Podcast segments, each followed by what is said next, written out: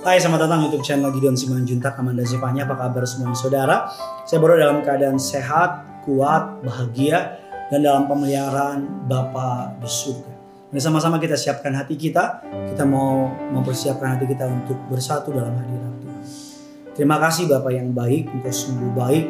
Engkau sangat setia dalam kehidupan kami. Kami mau siapkan hati kami untuk diberkati oleh kebenaran firman Tuhan.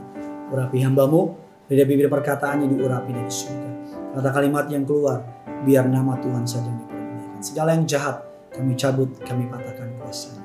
Di dalam nama Tuhan Yesus, pakai hambamu untuk boleh menjadi berkat. Dalam nama Yesus. Amin. Tema khotbah pada hari ini atau tema renungan pada hari ini adalah bangun kembali yang tertidur.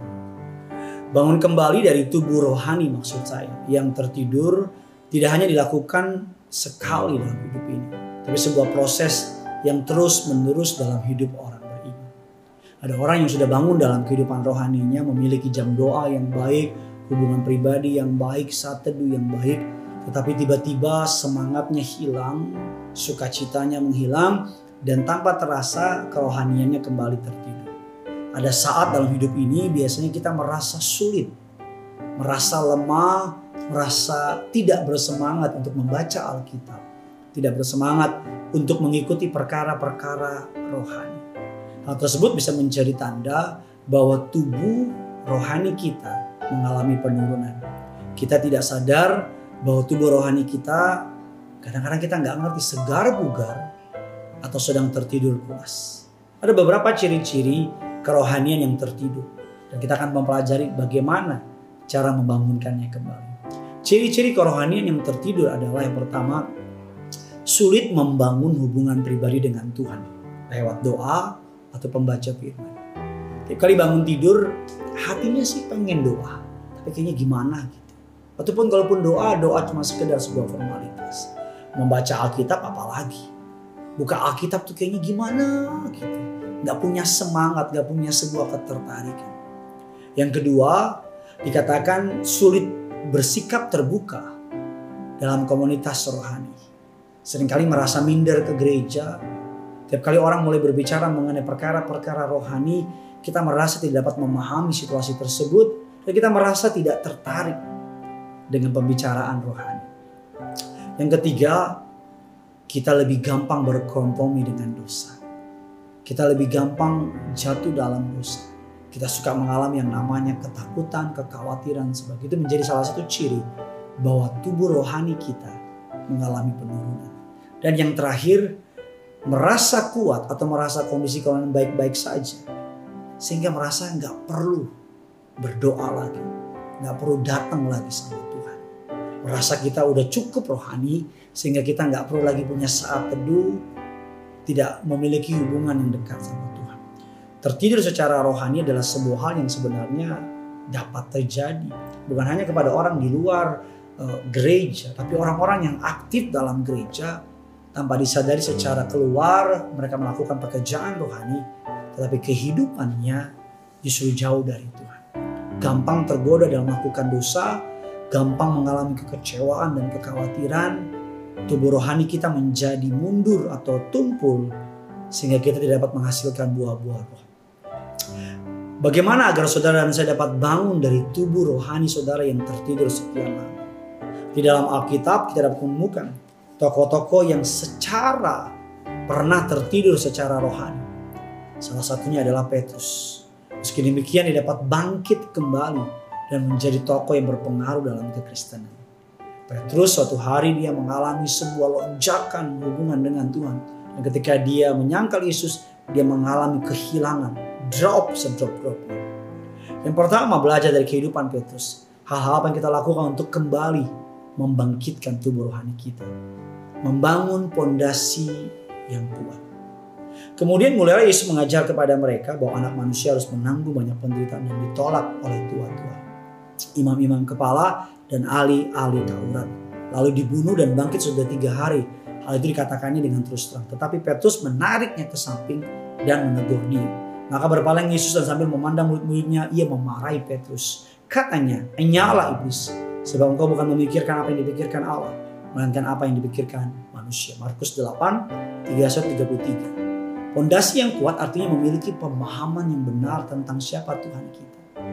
Petrus ketika Yesus berbicara mengenai proses di mana dia akan disalibkan, Petrus menarik Yesus dan berkata sekali-kali Allah tidak akan mengizinkan hal tersebut terjadi.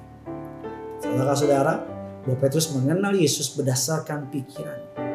Tapi yang Petrus tidak tahu bahwa Yesus datang bukan untuk kehendaknya Petrus, tapi untuk kehendak Bapa di surga. Ketika Petrus, ketika Yesus memberitakan berita tentang kematiannya, Petrus hanya melihat dari sudut pandangnya sendiri. Ia mengira kematian Kristus akan menghabisi semua pengharapan, akhir dari segalanya.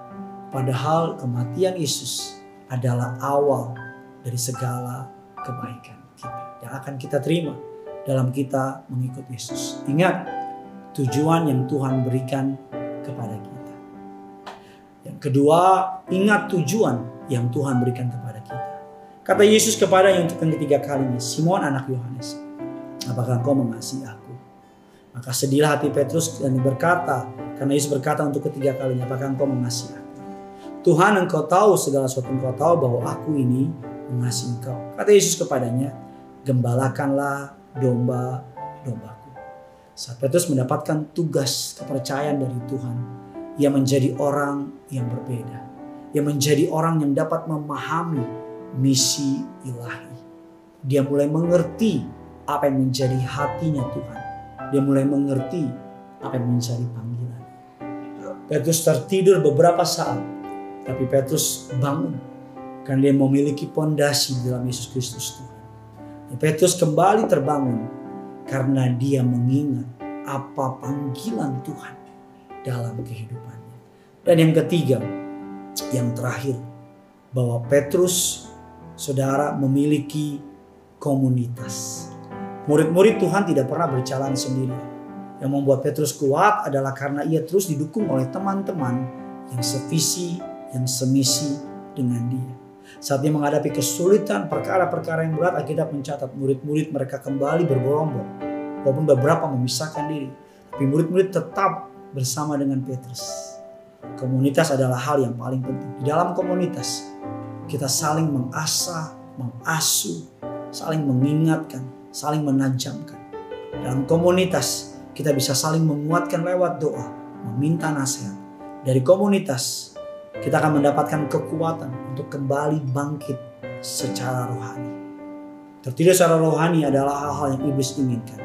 Namun jangan terlena, apalagi terus-terus menerus tidur. Mari bangun kembali dari tidur miliki pemahaman yang benar tentang Tuhan, serta ketahui ya tujuan bagi hidup Anda. Terus bertekun dengan Tuhan, jangan pernah berjuang sendirian.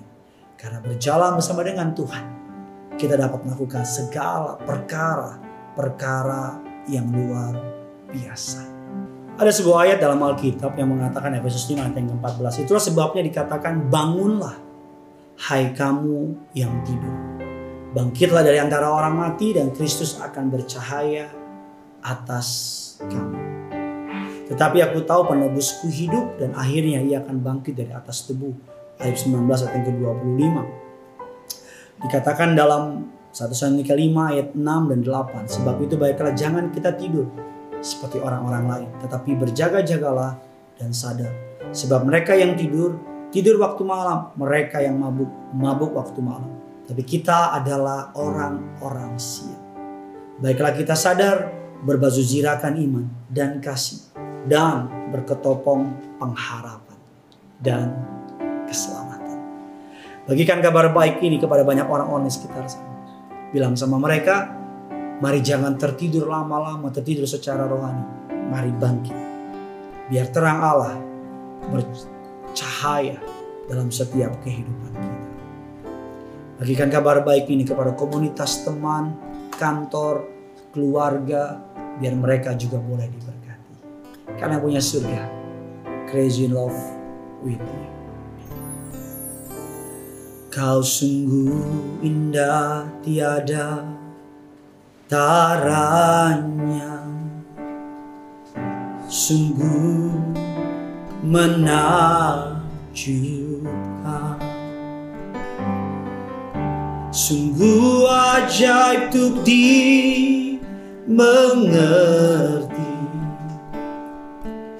Lebih dari semua yang ada Hikmatmu tiada terselami Kasihmu dalam tak terduga. Kau sungguh indah tiada taranya Mulia dan berkuasa. Ku kagum hormat akan engkau. Ku kagum hormat akan engkau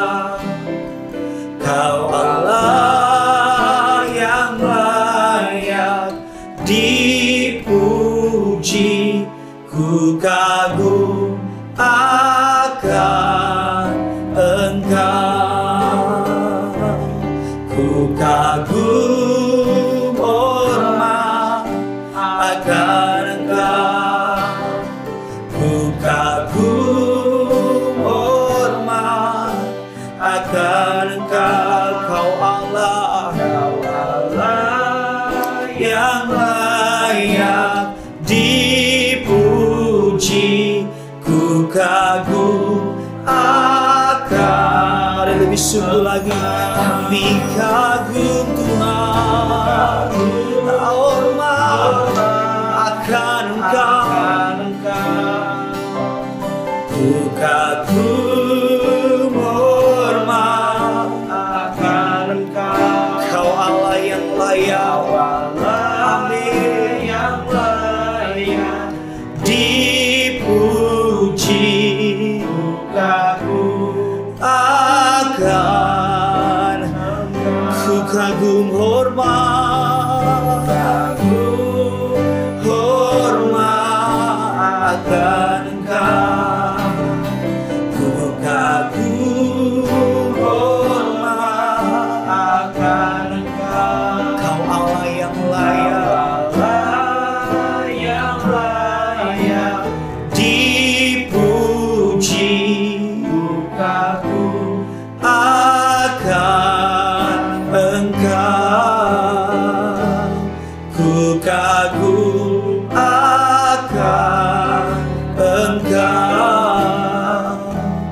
Ku kagum.